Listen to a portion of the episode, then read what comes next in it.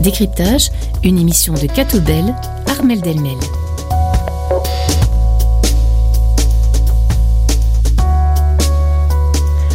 Bonjour à tous et à toutes, bienvenue dans ce nouveau décryptage, votre émission Catobel Armel Delmel pour vous servir. J'aurai le plaisir de vous accompagner pour cette nouvelle saison radiophonique. Décryptage, euh, ce n'est bien sûr pas possible sans les décrypteurs. Et comme l'année passée, vous retrouverez euh, deux décrypteurs chaque semaine, un journaliste de chez euh, Catobel dimanche et un autre décrypteur externe pour nous apporter son expertise sur les sujets choisis. Aujourd'hui, avec moi en studio, Vincent Delcor, rédacteur rédacteur en chef du journal Dimanche, et le frère Christian Eckhout. Alors, frère Christian, pour rappel pour nos auditeurs, vous êtes théologien bibliste, un des frères prêcheurs de Louvain-la-Neuve, prieur du couvent Fra Angelico des Dominicains à Louvain-la-Neuve toujours, et aumônier des étudiants du collège Albert le Grand, mais également prieur de la section archidiocésaine de la lieutenance de l'ordre du Saint-Sépulcre de Jérusalem et assistant religieux de la fraternité laïque dominicaine de Louvain-la-Neuve. Oui, J'ai rien oublié? Oh non, la, vie fraternelle avec tous les autres. Bonjour euh, à tous les deux, merci d'être là. Bonjour Mel, bonjour tout le monde. Alors dans la première partie de ce décryptage, nous aborderons la vie monastique aujourd'hui, à quoi ressemble-t-elle? Et euh, nous profiterons euh, pour faire un petit détour par Clairland. Et puis dans la seconde partie de l'émission, nous irons à Maretsu pour la rentrée scolaire, le tout en nous penchant sur l'avenir du cours de religion. Et enfin, dans la dernière partie de cette émission, on retrouvera les traditionnels Zoom. Est-ce qu'on peut peut-être avoir un petit indice sur les sujets choisis aujourd'hui? Oui. Alors là, ce Zoom, ce sera l'After JMJ. Et, nous, on irait du côté de l'ULB cette semaine. Alors euh, voilà, on, verra exactement ce que vous aurez à nous dire sur chacun de ces sujets. Et puis euh, pour terminer, nous retrouverons euh, Pierre Granier pour la présentation du journal Dimanche. Alors notre première thématique du jour, c'est donc la vie monastique. Et moi, la première question que je me pose, hein, j'ai mis, je crois, les pieds deux fois dans un monastère. c'est à quoi ça ressemble aujourd'hui la vie monastique du 21e siècle? La vie monastique d'aujourd'hui, au XXIe siècle, est basée sur euh, toute une grande expérience de vie spirituelle et humaine qui veut à la fois apporter euh, le meilleur de l'évangélisation et euh, être un agent de civilisation. Vous, Vincent, c'est quelque chose que vous maîtrisez, la vie monastique, sans y être? Euh, oui, sans y être, effectivement, puisque la vie que, j'ai choisie n'est pas celle-là. Mais c'est une vie que, alors, je sais pas si je vais qu'elle m'attire, mais, en tout cas pour laquelle j'ai un certain goût. Euh, j'aime pouvoir euh, me rendre dans un monastère, à pouvoir euh, m'imprégner de, ces lieux. J'y trouve souvent une, ambiance, un esprit particulier. C'est vraiment des lieux que, que je trouve précieux, euh, où il y a un soin particulier qui est qui est donné à l'accueil. Hein. Monastère et, accueil, ce sont vraiment des, des mots qui vont ensemble. Euh, la place du silence, la place euh, euh, du, dépouillement, d'un certain vide qui peut être rempli, on le sait.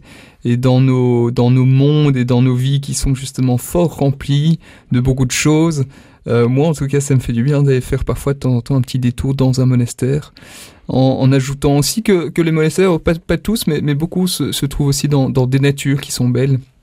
J'ai eu l'occasion au cours des dernières semaines, dans le cadre de mon travail, euh, et on en parlera, d'aller dans, deux monastères, celui de Clairland, celui d'Urtebise aussi, près de Saint-Hubert. À chaque fois, c'est des coins de, nature qui sont, qui sont euh, très ressourçants. Oui, alors euh, c'est surtout une affaire euh, de personnes, donc euh, de personnes qui, quelquefois, face à un, monde où ils sont désenchantés ou bien où ils sont, je dirais, en désir de progression, eh bien, ils se regroupent, ils se regroupent autour d'une personnalité ou autour d'une règle dans un de ces beaux endroits dont justement parlait mhm. Vincent, qui permet à la fois de louer Dieu, de donner du temps à Dieu, parce que c'est justement cette différence par rapport à la vie trépidante, mais aussi de travailler au développement euh, du monde euh, par euh, le travail manuel, par le travail intellectuel, par le travail aussi d'édition, également par l'hôtellerie. Donc, comme disait Vincent, l'accueil, il y a cet accueil et cette hôtellerie qui permettent d'échanger sur justement la vie avec Dieu ou la vie pour Dieu. Le moine, c'est par définition celui qui est monos, monacos, qui est celui qui est seul avec Dieu. C'est parfois un point d'interrogation dans le monde. Pourquoi y a-t-il des gens qui sembleraient euh, être isolés?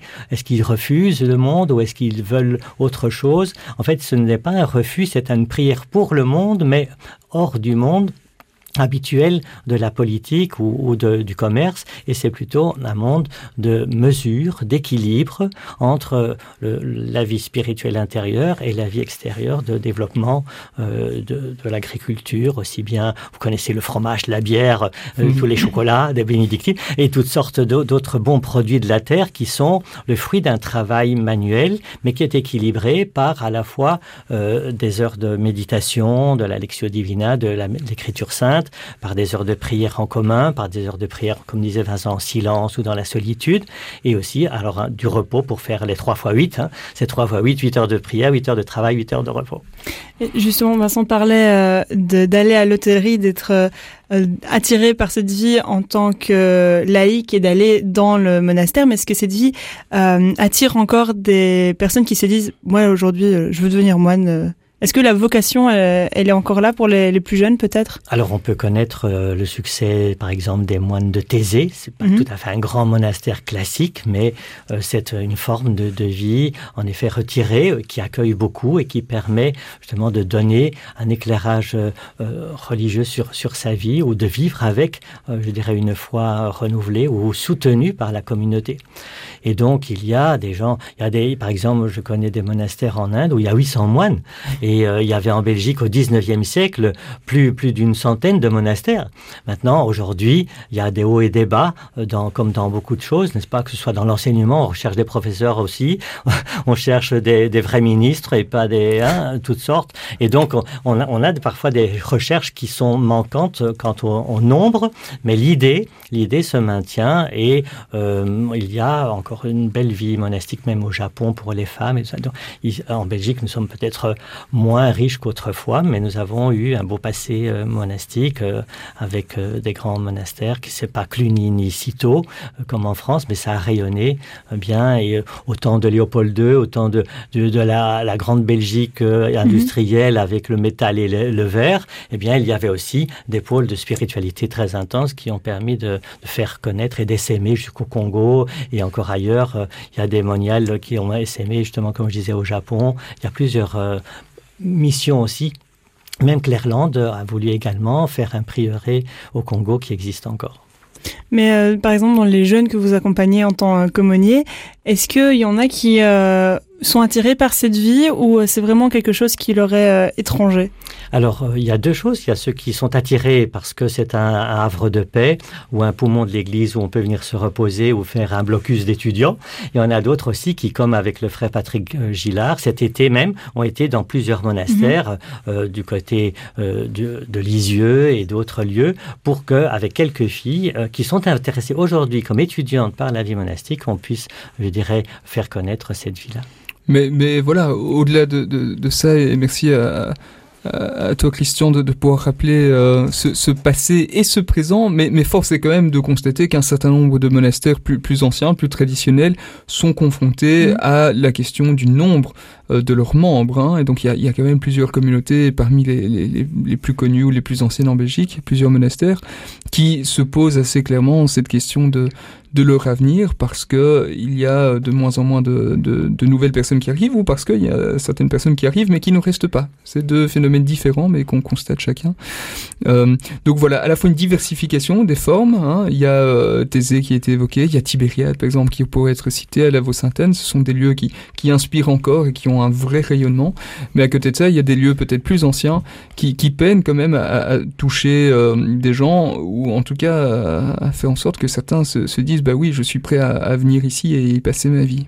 C'est vrai que Tibériade, il y a quelques jeunes euh, novices en tout cas euh, qui, qui y sont. Ils ont d'ailleurs participé au, au, GMJ, dont on reparlera tout à l'heure.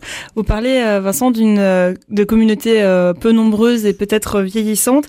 C'est un peu le cas de Clairland, si j'ai bien compris. Est-ce que vous pouvez nous rappeler peut-être euh, ce qui se passe là-bas? Effectivement, donc le, monastère des, bénédictins de Clairland qui se trouve euh, pas très loin d'ici. Nous sommes à, Wavre. Et euh, ce monastère se trouve à, à, Otigny, entre Otigny et Louvain-la-Neuve. Dans le bois de Lozelle. Dans le bois de Lozelle, tout à fait, qui appartient à l'Université catholique de Louvain. Et ces moines sont là depuis, depuis 50 ans à peu près. Euh, ils venaient de, Bruges et puis ils ont été appelés pour, pour fonder un, foyer, un centre de vie spirituelle euh, dans l'orbite de l'Université catholique de Louvain.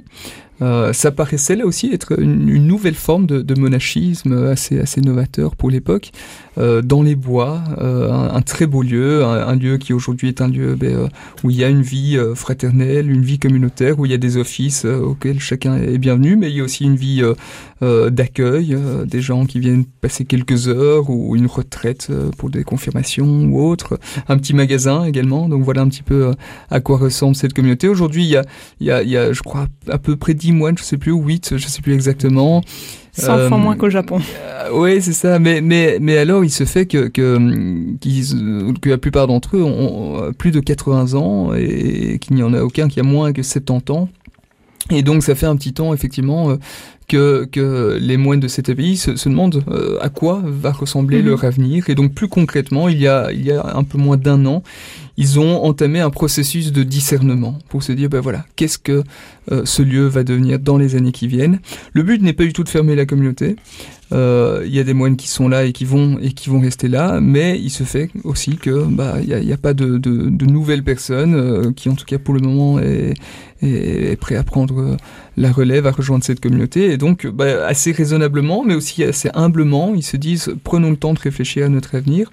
Et ils ont décidé de le faire en, en créant un petit groupe appelé groupe de, de réflexion et de discernement au sein duquel on trouve à la fois des membres de la communauté, mais aussi pas mal de gens extérieurs, des laïcs, qui sont euh, engagés, qui sont jeunes, qui sont euh, proches de l'université, qui sont des amis de ce lieu et qui veulent réfléchir à ce lieu. Et pendant un an, eh bien, ce petit groupe a, réfléchi, a discerné. Et au bout de cette année de discernement, il publie un appel à projet, un appel à projet qu'on trouve euh, notamment relayé sur le site catobel.be, euh, et qui invite des partenaires potentiellement intéressés par ce lieu pour faire acte de candidature. Alors évidemment, il y a un certain nombre de, de critères, c'est pas n'importe qui qui peut postuler pour, euh, pour arriver là. L'objectif, c'est de trouver un ou plusieurs partenaires, et sans doute plusieurs partenaires, qui pourraient s'engager dans la durée pour permettre à Clairland de demeurer un lieu d'accueil largement ouvert, mais aussi un lieu de prière, de spiritualité, euh, touché aussi concerné par les questions de d'interreligieux. Euh, et puis euh, et, et, puis voilà. Donc il lance cet appel. Les gens ont, ont deux mois à présent pour euh, pour manifester leur intérêt ou pour poser leurs mmh. questions.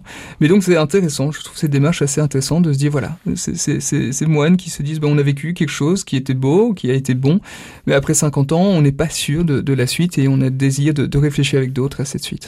Frère Christian, comment est-ce que vous pouvez, vous, l'imaginer de l'extérieur, l'avenir de, de ce monastère de Clairland? Alors moi, je reprendrai un peu plus dans, dans l'histoire. On a, vous vous souvenez peut-être euh, de l'abbaye de la Cambre -hmm. ou d'autres abbayes qui, qui sont dans les environs de Bruxelles.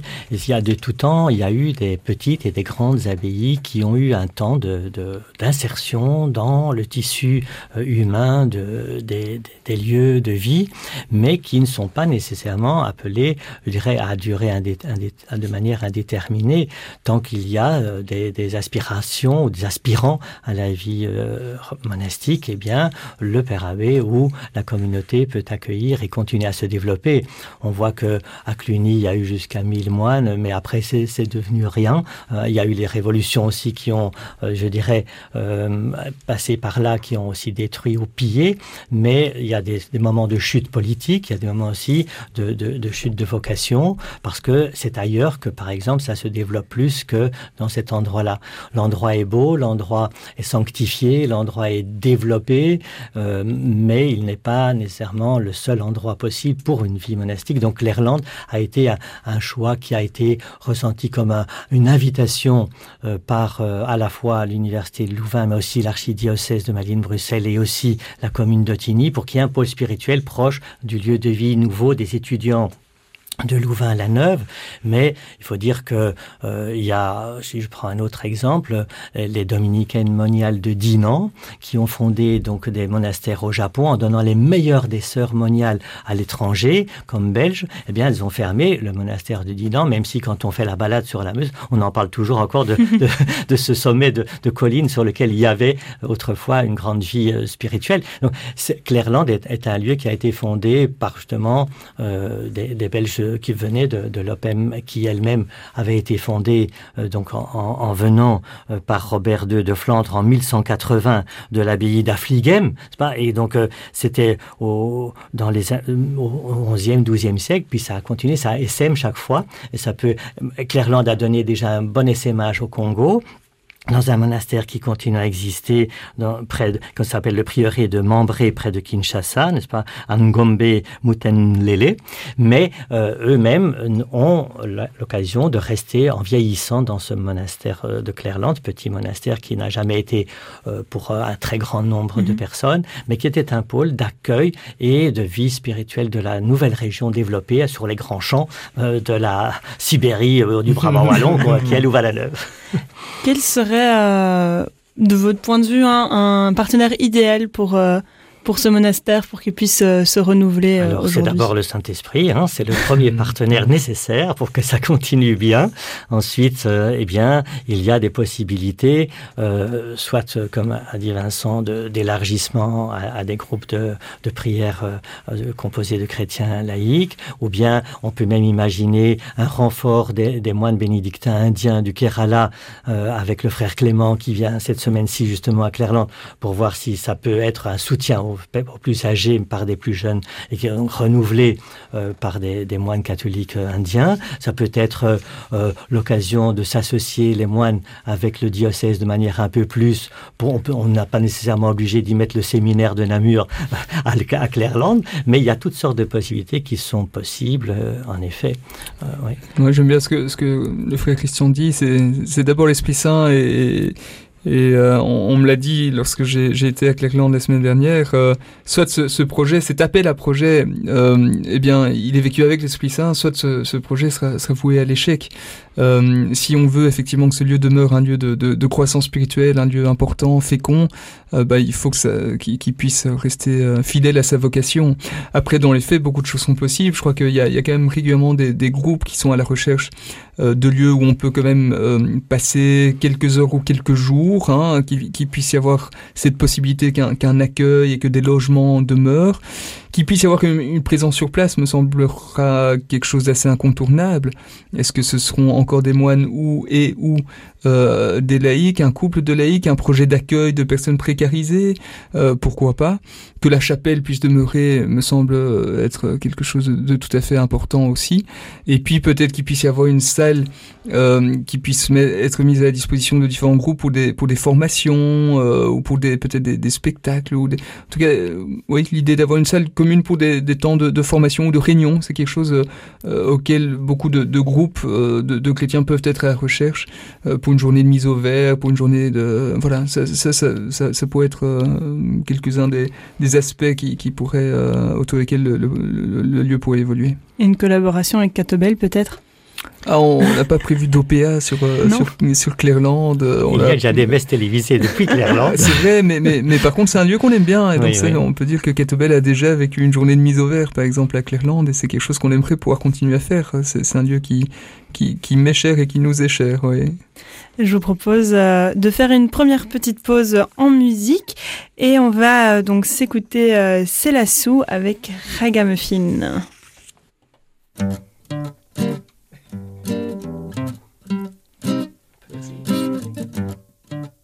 Yeah. Oh. You never had it easy, I know, but I still remember you and what we used to say so. I say this my song for you, my friend. You can only see that I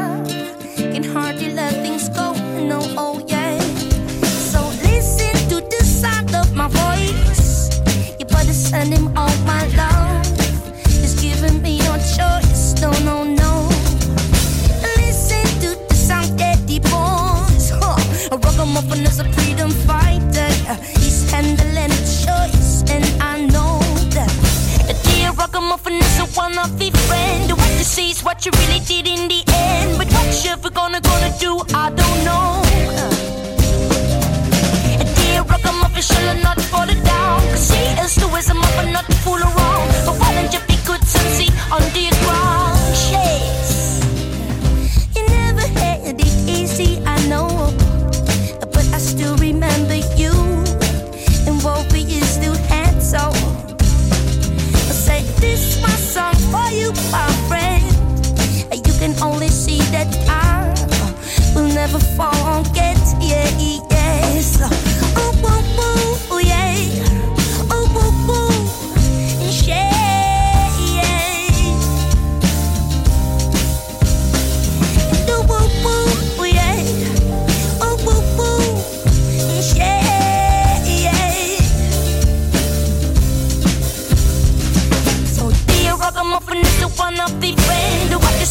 What you really did in the end. But what you ever gonna gonna do, I don't know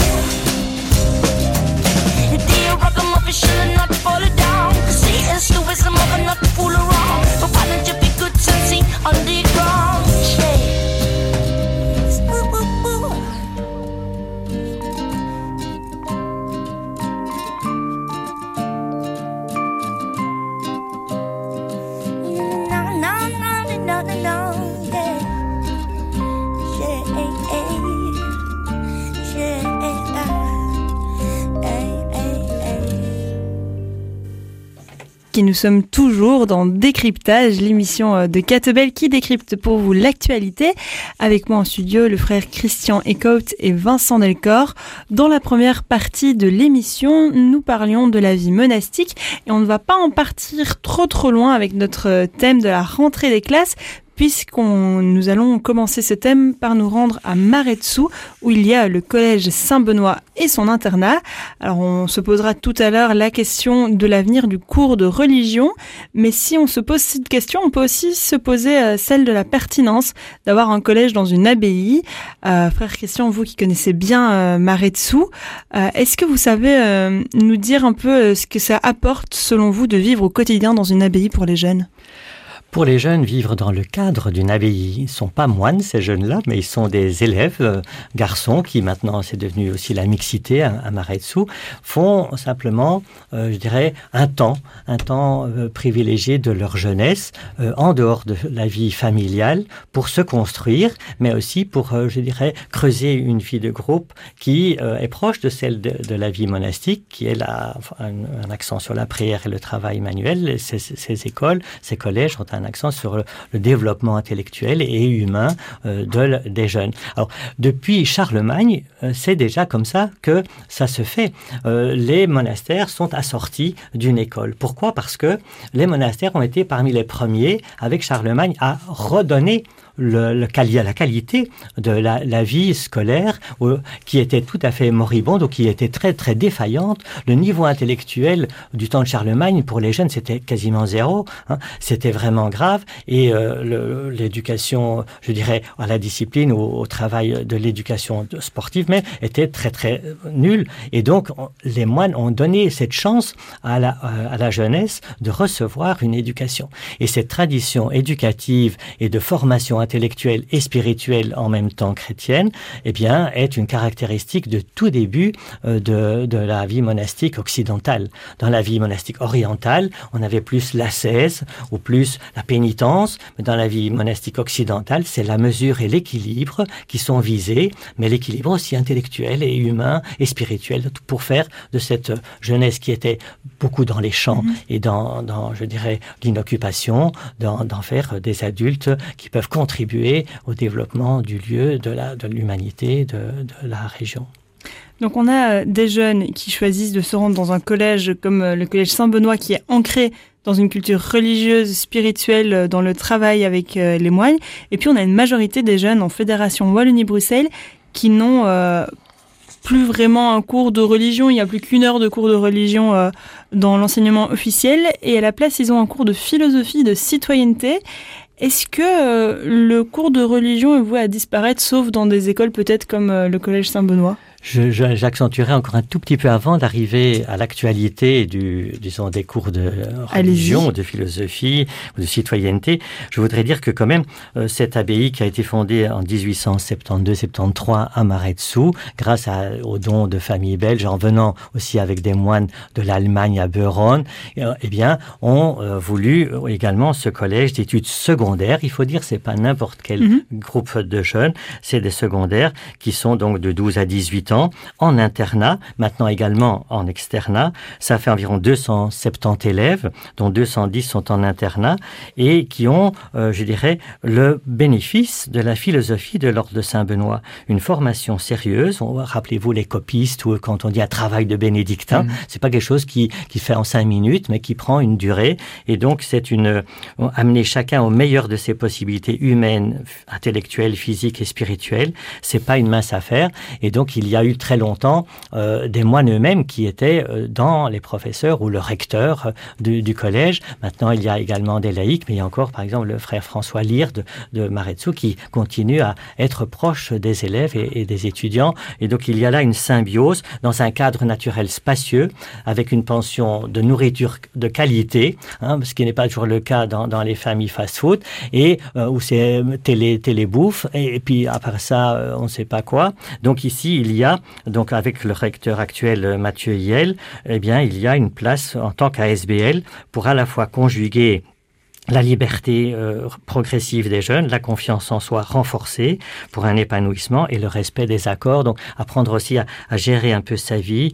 Alors il y a même peut-être des petites choses qu'on n'a pas dans tous les autres internats, comme une partie d'uniforme, un pantalon gris foncé pour les jeunes, euh, pour les garçons, mais tout le monde est sac à dos et très détendu euh, dans, dans les classes mixtes. ouais. Ouais, moi je trouve ça. Alors j'ai- j'ai j'ai trois enfants. Mon, mon, mon plus âgé, euh, mon plus grand a 7 ans et demi, donc il est encore un peu jeune pour aller en internat. Mais, mais finalement, en tant que parent, euh, l'école est, toujours quelque chose qui, qui, qui fascine parce que c'est le lieu où, notre enfant pourra s'émanciper. Et, en même temps, ça inquiète parce que précisément pour la même raison, c'est le lieu où notre enfant pourra s'émanciper et, se laisser euh, euh, éventuellement influencer par toutes sortes de choses. Et, et- finalement, en un sens, les, parents seront, seront attentifs dans la recherche d'une école à trouver un lieu qui, qui fournisse euh, évidemment ben, des, des, des cours ou un apprentissage de qualité, mais aussi un cadre de vie plus, plus général, plus global, qui offre euh, ben, certaines valeurs, une certaine cohérence, etc. Et donc, ce cadre de vie monastique qui peut paraître un peu d'une autre époque, hein. on évoquait Charlemagne tout à l'heure, moi j'ai lu euh, cet été encore un petit peu Ken Follett, euh, ce célèbre auteur de, de romans qui se déroulent notamment au Moyen Âge en Angleterre, où on voit ces, moines, ces cathédrales, etc., très attentifs aussi déjà à la fois aux hospices, mais aussi à l'enseignement. Il y a toute une tradition qui est magnifique. Je trouve ça très beau de voir comment aujourd'hui encore ce modèle qui s'inscrit dans, une véritable histoire parvient encore à, à faire sens. Et, et je le comprends, je le comprends en tant que parent. Moi aussi, j'ai le désir que mes enfants puissent euh, s'épanouir dans des lieux inspirants où il n'y a pas seulement des cours qui soient donnés, mais aussi un, certain esprit qui puisse être partagé. Quoi. Donc, euh, donc euh, euh, c'est vrai que la question de l'enseignement, c'est particulier. Hein. À la fois, il y a, y, y a les cours et parfois les pouvoirs publics eux-mêmes semblent vouloir donner davantage que des cours. Hein. On, a pu en discuter il y a quelques mois quand il était question des, de l'éducation à la vie relationnelle, affective et sexuelle, les VRAS. Euh, parfois, en tant que parent, on est un peu déboussolé parce que les programmes vont peut-être pas forcément exactement là où on a envie d'emmener nos enfants. Donc, je pense que c'est important que la, la, liberté du père de famille, ce qu'on a pu appeler comme ça, puisse demeurer respectée et puis qu'il puisse y avoir dans l'enseignement une certaine offre de, projets, euh, de différents établissements qui, qui, qui puissent être plus ou moins adaptés à ce que les gens veulent. On, on a quand même une centaine d'internats, en rien qu'en Fédération Wallonie-Bruxelles, hein une centaine d'internats possibles. Il y a des avantages, il y a des inconvénients. Il y a des avantages et aussi des difficultés. C'est sûr qu'un des avantages, c'est apprendre la régularité, euh, non seulement du temps d'études, la régularité du temps de repas, la régularité du temps de sommeil. Et donc, il y a là des équilibres qui sont formateurs pour apprendre à se structurer.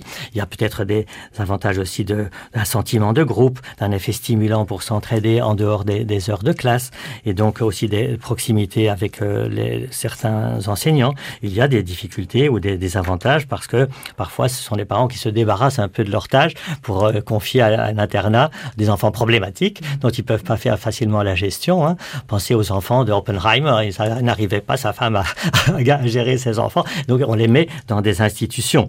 Alors c'est parfois euh, des enfants donc en situation éducative plus difficile. Il y a aussi parfois le coût des frais de pension qui est différent quand on regarde avec euh, les parties gratuites d'enseignement que l'on veut faire actuellement pour les enfants. Il y a euh, du, très bon, il y a aussi un peu parfois des, quelques difficultés parfois de solitude aussi de certains élèves. On a connu à Maretsu quelques difficultés aussi pour des étudiants dépressifs, mais dans l'ensemble, c'est euh, une structure qui est possible pour faire grandir ce que Dieu nous confie à la vie. On parlait euh, tout à l'heure avec Vincent, de programmes euh, proposés. Euh, je propose qu'on en revienne à ce cours de, religion qui a une tendance à disparaître. Est-ce que vous pensez justement que le cours de religion va finir par disparaître de nos écoles? Je, ne sais pas et j'ai pas tellement envie de, répondre à cette question. Je, je, je, j'espère en tout cas que non, parce que je, crois vraiment en la pertinence de ce cours. D'abord parce que le fait religieux, c'est pas quelque chose qui, est optionnel, c'est quelque chose qui s'impose dans nos vies, dans nos sociétés, à la fois individuellement, certains peuvent être, et beaucoup de gens peuvent se poser quand même la question de savoir ce qu'est la religion, la, question de, de, de, de Dieu, de la vie, de la mort, c'est quand même des questions fondamentales qu'on ne peut pas évacuer à titre personnel, mais aussi au niveau sociétal.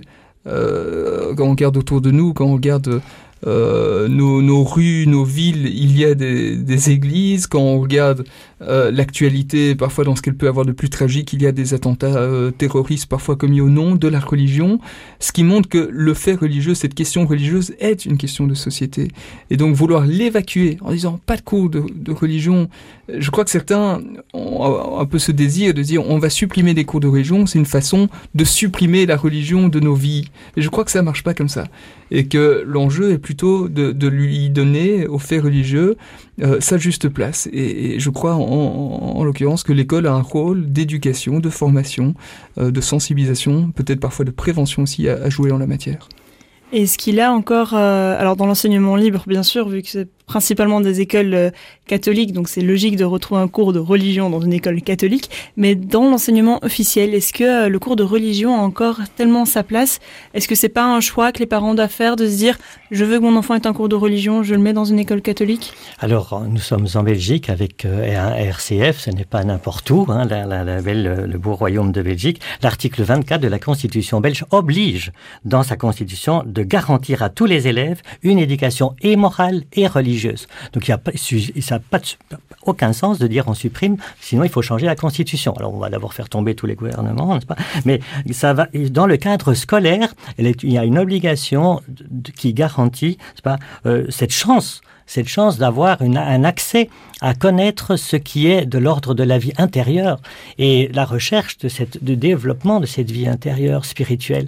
On ne fait pas une toute vie on n'est pas neutre on ne n'est pas neutre et on n'est pas neutre. La vie religieuse ou la vie avec dieu spirituelle fait partie de la vie quotidienne de tout un chacun qu'il le veuille ou non il peut l'évacuer le refuser ou s'en cacher mais il peut être repris après comme disait vincent par les problèmes naturels de la vie mmh. de la naissance de la mort de l'handicap de la maladie euh, du, de l'amour tout ça, ça ça ne fait pas partie d'un mécanisme d'intelligence artificielle mais ça fait partie de, de la vie religieuse intérieure de chacun qui peut réagir de manière différente mais pour pouvoir réagir il faut d'abord connaître les façons euh, je dirais dont la tradition ou l'histoire nous a donné euh, l'occasion moi j'ai été interviewé euh, sur rtbf un 1er novembre pour parler à la fois des funérailles alors que c'était la fête de la toussaint la fête de, de, des grands champions de spirituels -hmm. il me parlait évidemment est ce qu'on peut faire l'incinération etc c'est dans les années 80 il y a, il y a presque un siècle hein. mais mais je veux dire c'était des questions et, et ben il, il n'avait pas de, de contenu il mm -hmm. ne mhm. pouvait pas réagir il faut, il faut un événement une connaissance religieuse pour discerner évaluer ce qui est le mieux ou donner l'occasion de faire un choix pour pouvoir faire un choix il faut d'abord nourrir des possibilités de choix Vous êtes en contact avec euh, des élèves, hein, euh, vous, euh, frère Christian. Quel est leur, euh, leur ressenti par rapport à ce cours de religion qui diminue? Euh, peut-être d'année en année. euh, moi, je me rappelle avoir eu 2-3 heures de cours à l'époque. euh, maintenant, on n'est plus qu'à une heure. C'est quoi le, le ressenti des élèves? Alors, le, le ressenti des élèves, c'est qu'ils sont d'abord curieux. Mais il faut être curieux de quelque chose qui peut les intéresser. Ils sont curieux de poser des questions. Si on arrive à répondre à, par certains éléments à leurs questions, eh bien, on peut garder la, la, la joie d'un cours de, de religion. Si on ne fait que débiter, euh, Mhm. je dirais, euh, un catéchisme, il va former la mémoire, ce qui est déjà énorme, mais il ne va pas donner la vie intérieure. hein. Euh, quand, quand ma mère me faisait réciter le catéchisme, comme c'est- j'étais dans une école flamande, ce qui n'est pas anormal en Belgique, eh bien, elle ne connaissait pas le néerlandais, donc elle cachait la réponse et elle me faisait lire la question. Elle regardait si le A était A, si le O était O, pour que la question soit juste et je devais répondre. Donc c'était une question de mémoire, le catéchisme, alors que ma mère était très chrétienne et donc ça n'a pas fait avancer euh, ma foi, ça m'a fait avancer un peu dans l'intelligence. Mais euh, la foi vient aussi de la, de, de la parole et de l'explication que l'on peut faire de, Dieu. Il n'y a pas d'avancée dans la foi. Alors que quelqu'un euh, ne, recherche pas la foi, c'est son droit, mais il va se trouver devant des difficultés dans sa vie. Alors le cours de religion, euh, c'est pas une question de prosélytisme que dont certains ont une crainte. C'est au contraire une question de, de formation à la connaissance du patrimoine humain à travers la vie, euh, disons, euh, des différentes religions ou de la religion chrétienne dans une école catholique. Et on peut, moi, à l'université de Fribourg, quand j'étais, on avait en théologie le cours d'histoire des religions. On était obligé de connaître toutes les histoires. Il y avait des professeurs qui enseignaient tellement bien l'islam qu'à la fin du cours, le, le- le- brave séminariste venait dire mais mais ça m'intéresse beaucoup. on peut on peut aller dans le, on peut donner un goût un goût de, de la vie euh, spirituelle à travers un bon enseignement. Le tout c'est que les étudiants, les professeurs devraient être vraiment formés à connaître euh, comme Saint Dominique la Bible par cœur, hein, peut-être euh, et pour pouvoir connaître euh, ou les évangiles au moins, c'est pas? Parce que sinon ben, on n'est pas armé pour les questions. Quand je, je voyais l'armée l'armée euh, des États-Unis en Irak, eh bien, la première chose qu'ils allaient quand ils allaient acheter du pain, eh bien, c'est que le musulman leur demandait euh, comment s'appelle ton Dieu hein, Es-tu marié Des choses. Mais les soldats n'avaient pas de réponse. Et donc, euh, les, autres pouvaient se moquer.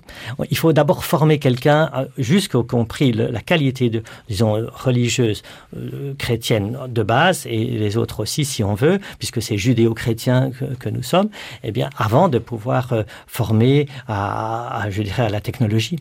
Si, si, on a, si on connaît un outil, mais qu'on ne peut pas avoir un sens pour l'utiliser bien, si j'ai si une, arme, un couteau, mais que j'oublie que c'est pour beurrer ma tartine et que je l'utilise pour, pour trancher le cou, comme certains chefs d'État pour des journalistes, ben c'est pas très fameux.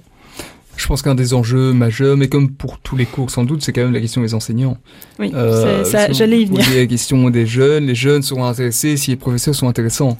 Euh, et, et, donc si on a euh, des, des, des, profs qui sont passionnés et compétents, mais, mais je dirais d'abord compétents, et, et, puis aussi qui ont, qui ont une passion, ben, ne fût-ce que pour l'enseignement et pour les jeunes qu'ils ont en face d'eux, quelle que soit la matière, moi je crois vraiment que tout jeune peut, être intéressé par n'importe quelle matière, si le, le, le, prof parvient à trouver les codes, les clés. Et donc ce qui est un peu décourageant parfois, c'est avec ces rumeurs concernant la fin possible d'un cours de religion, c'est des gens qui seraient intéressés par cette, euh, cet enseignement qui se disent bah non je vais pas le faire parce que je suis pas sûr que dans quelques années il y aura encore des cours de religion. Donc ça je trouve ça très gênant. Et j'ai vraiment envie d'encourager ceux qui se posent cette question à se dire, ben non, n'hésitons pas, euh, même si c'est pour quelques années, hein, et sans doute un peu plus, euh, mais ça vaut peut-être la peine, parce que c'est quand même un métier qui, qui a un sens euh, particulier. Je On dit qu'il faut revaloriser le métier des infirmières, métier, mais il faut aussi revaloriser le, le, le métier d'éducateur à la fois ou d'éducateur à la vie intérieure. Et ça, c'est pas toujours continu. Alors si on dit on ne fait plus de cours de région et on fait citoyenneté et philosophie, une bonne philosophie, elle va jusqu'aux questions fondamentales de l'être, elle va jusqu'à la réflexion sur la sagesse, elle va jusqu'à la vie intérieure, et donc elle va jusqu'à Dieu. C'est très simple. Donc si on supprime le cours de religion, il reviendra par la philosophie. Donc il y aura toujours de la religion à l'école. Voilà. On peut, on peut, en tout cas, on peut l'espérer, parce que là aussi, on sait que certains ont préféré la, la voie de la philosophie pour évacuer hein, le fait religieux, mais c'est vrai qu'un bon cours de philosophie doit pouvoir aussi potentiellement aborder ces questions-là. Dans un, un, pays comme la Pologne, qui était autrefois soumis à, au communisme, eh bien, les, les, jeunes de 18 ans, on les envoyait à l'armée et on savait qui était chrétien, qui ne l'était pas, et donc on mettait un chrétien avec huit athées ou avec huit non chrétiens. À la fin de l'année, on pensait que le chrétien allait être dominé par les huit athées, et ben, tous les huit demandaient d'être baptisés à la fin de l'année de, de service militaire. Ah Merci euh, à vous pour euh, ces euh, bons mots sur ces sujets. On va, avant de passer à vos zooms, je vous propose de faire une nouvelle petite pause en musique. Et euh, pour cette seconde pause, seconde pause, pardon, on va écouter As It Was d'Harry Styles.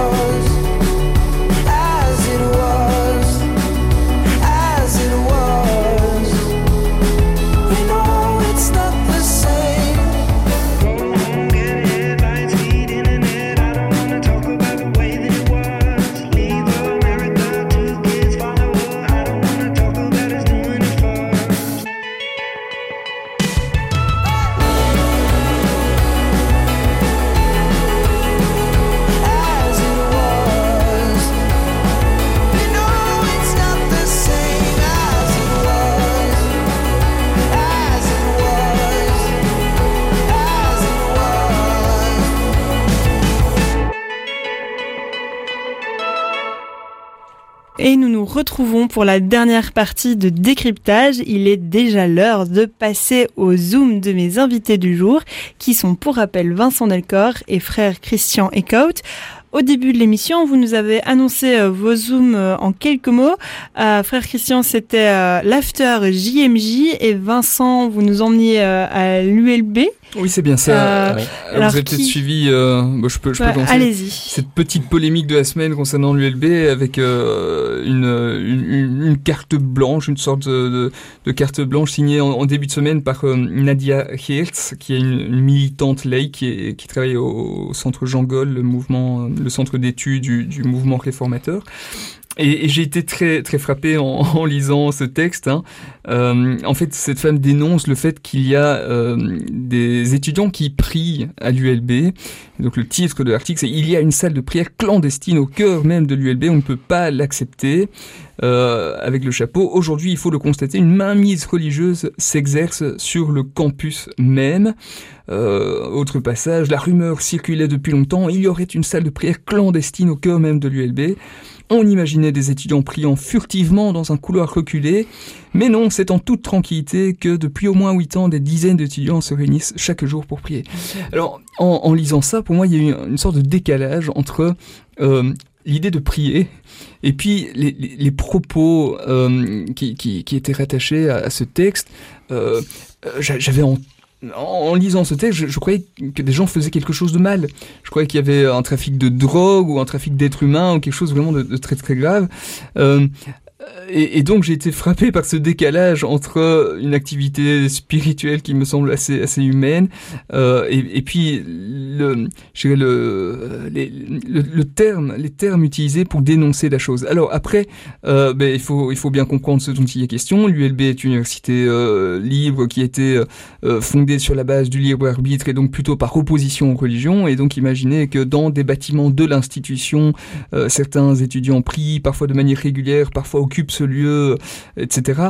Euh, je comprends que ça fasse un petit séisme au sein de l'institution, mais, mais Mhm. des fois je me dis, est-ce que ce serait pas tellement plus simple de faire peut-être comme à et Louvain, c'est-à-dire de, de, de proposer des lieux de, de prière ou de, de, de, de savoir qu'il y en a, euh, de les mettre pourquoi pas à disposition des étudiants. Effectivement, on évoquait Clairland tout à l'heure, on sait que qu'il y a aussi des liens entre, entre la, la paroisse des étudiants et l'Université catholique de Louvain, par exemple, même si ces liens sont, sont peut-être moins forts qu'avant. Mais se dire que prier est une activité humaine euh, qui, a priori, a priori, n'est pas dommageable. Alors évidemment, si c'est pas la prière et que c'est autre chose, euh, c'est autre chose. Si c'est la radi- radicalité euh, qui peut déboucher sur de la violence, on est dans, un tout autre cas de figure. Et là, la dénonciation doit être beaucoup plus vive. Mais par contre, euh, permettre euh, à, des, étudiants qu'ils souhaiteraient de, prier euh, dans des conditions euh, bah, correctes euh, et évidemment sans que ça n'empiète aussi avec euh, les activités habituelles du campus et en particulier l'enseignement. Euh, voilà, donc je dirais que ça, ça me fait un peu sourire, ça, m'énerve un peu, je sais pas trop, je me dis dans, quoi ils sont emmêlés nos amis laïcs, euh, petite tempête là pour, pour tout ça. Et puis il y a quand même ce risque hein, de stigmatisation à la fois de la communauté musulmane puisque c'est quand même essentiellement elle qui est, qui est visée, et puis de ceux qui voudraient prier, euh, ben, tout simplement, euh, en lisant ces lignes, on avait le sentiment que prier était devenu tout d'un coup une activité euh, nocive et dangereuse. Donc là, il y, y, avait quelque chose, une association là qui, qui, me dérangeait quand même assez profondément. Le message pour des euh, salles pour la prière est passé. Peut-être qu'il arrivera aux oreilles des recteurs. Il y a des salles de prière, même dans certains grands magasins, même au centre de Bruxelles euh, ou à Boston. Il y a des salles de prière dans les aéroports. Je vois pas pourquoi on ne pourrait pas en faire. Ça n'a rien à voir avec le, la qualité de l'enseignement. Il faut simplement respecter les horaires et les programmes de cours dans mmh. les lieux où ils sont donnés.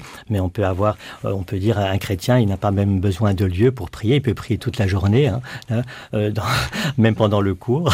Donc c'est avoir donné un sens à sa vie, euh, la prière. Alors il ne faut pas euh, gêner, gêner les, cours ni l'organisation, ça c'est clair, mais euh, la liberté d'expression religieuse est normalement dans la, je dirais à l'ULB, la, possibilité de, vivre en réfléchissant euh, à, tout ce qui est possibilité intellectuelle ou spirituelle n'est pas exclu, mais là il y a une petite tension. Moi je voudrais parler d'un autre. On pourrait critiquer aussi pourquoi les JMJ, puisqu'on a la paroisse, pourquoi est-ce qu'il faut sortir de sa paroisse, pourquoi est-ce qu'il faut aller euh, jusqu'à Lisbonne, mais c'est aussi le fait de se retrouver, de se retrouver entre jeunes pour justement faire Église d'une manière avec des questions ouvertes, des rencontres nouvelles, l'international comme il y a à l'ULB, euh, avoir ou à Louvain-la-Neuve, avoir la l'aspect mondial, universel, qui est justement la définition du mot catholique pour nous.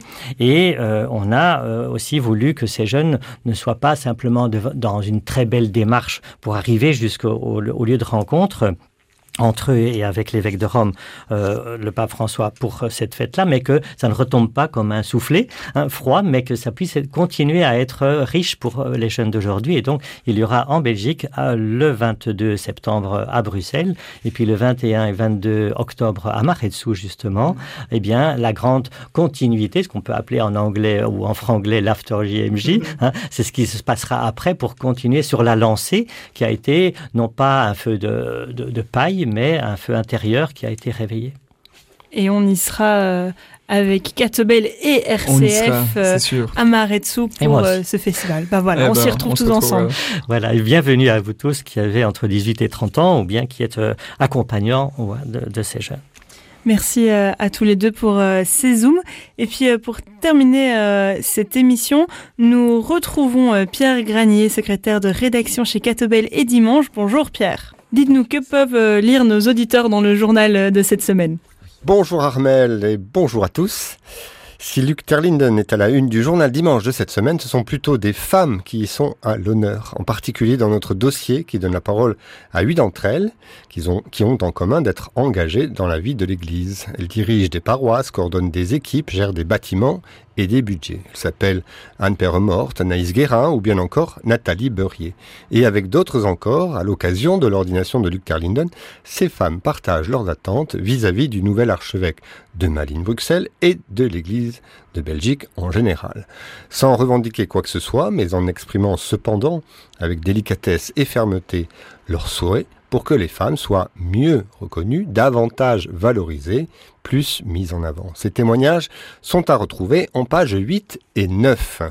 Autre femme mise à l'honneur dans ce numéro 30, Célia Grincourt, qui est l'invitée du traditionnel grand entretien.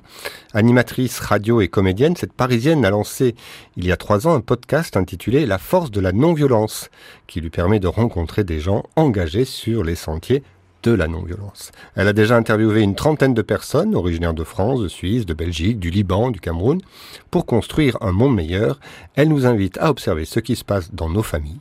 Sur ce chemin, elle croit aussi que les religions et les spiritualités peuvent offrir des sources d'inspiration.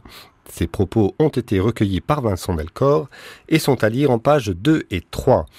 On poursuit toujours avec la jante féminine, avec la page société consacrée cette semaine à la parentalité. Et pour en parler, Angélique Tazio a rencontré Véronique Bitouzé qui depuis le milieu des années 80 accompagne les parents et les bébés à la maternité. Ce qui m'intéresse, dit-elle, c'est d'aider les mamans et les papas à se relier à l'enfant, à nouer une relation avec lui, même et surtout si les conditions ne sont pas réunies pour cela. Devenir mère, devenir père, c'est un moment existentiel exceptionnel, explique cette psychologue clinicienne qui a écrit un livre au titre explicite Mille mères. Parce qu'on n'a pas toujours le bébé qu'on avait imaginé et que l'on nous raconte dans les journaux.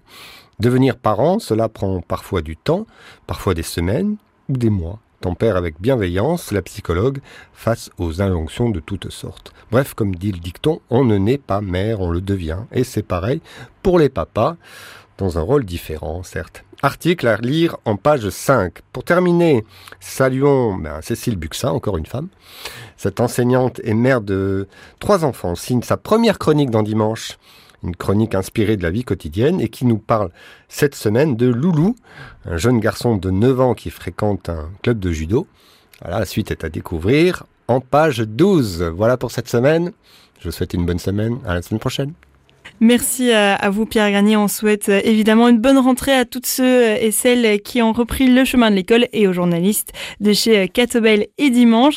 Merci à Vincent et Christian Eckhout de votre présence avec nous aujourd'hui et vos analyses sur euh, ces sujets. On se retrouve, on se retrouvera encore pendant la saison pour décrypter à nouveau l'actualité euh, ensemble. Avec plaisir. Et puis, euh, merci à vous, chers auditeurs, de nous avoir suivis. Vous pouvez retrouver cette émission en podcast sur le site de Catobel et sur celui de RCF. Et quant à moi, je vous dis à bientôt.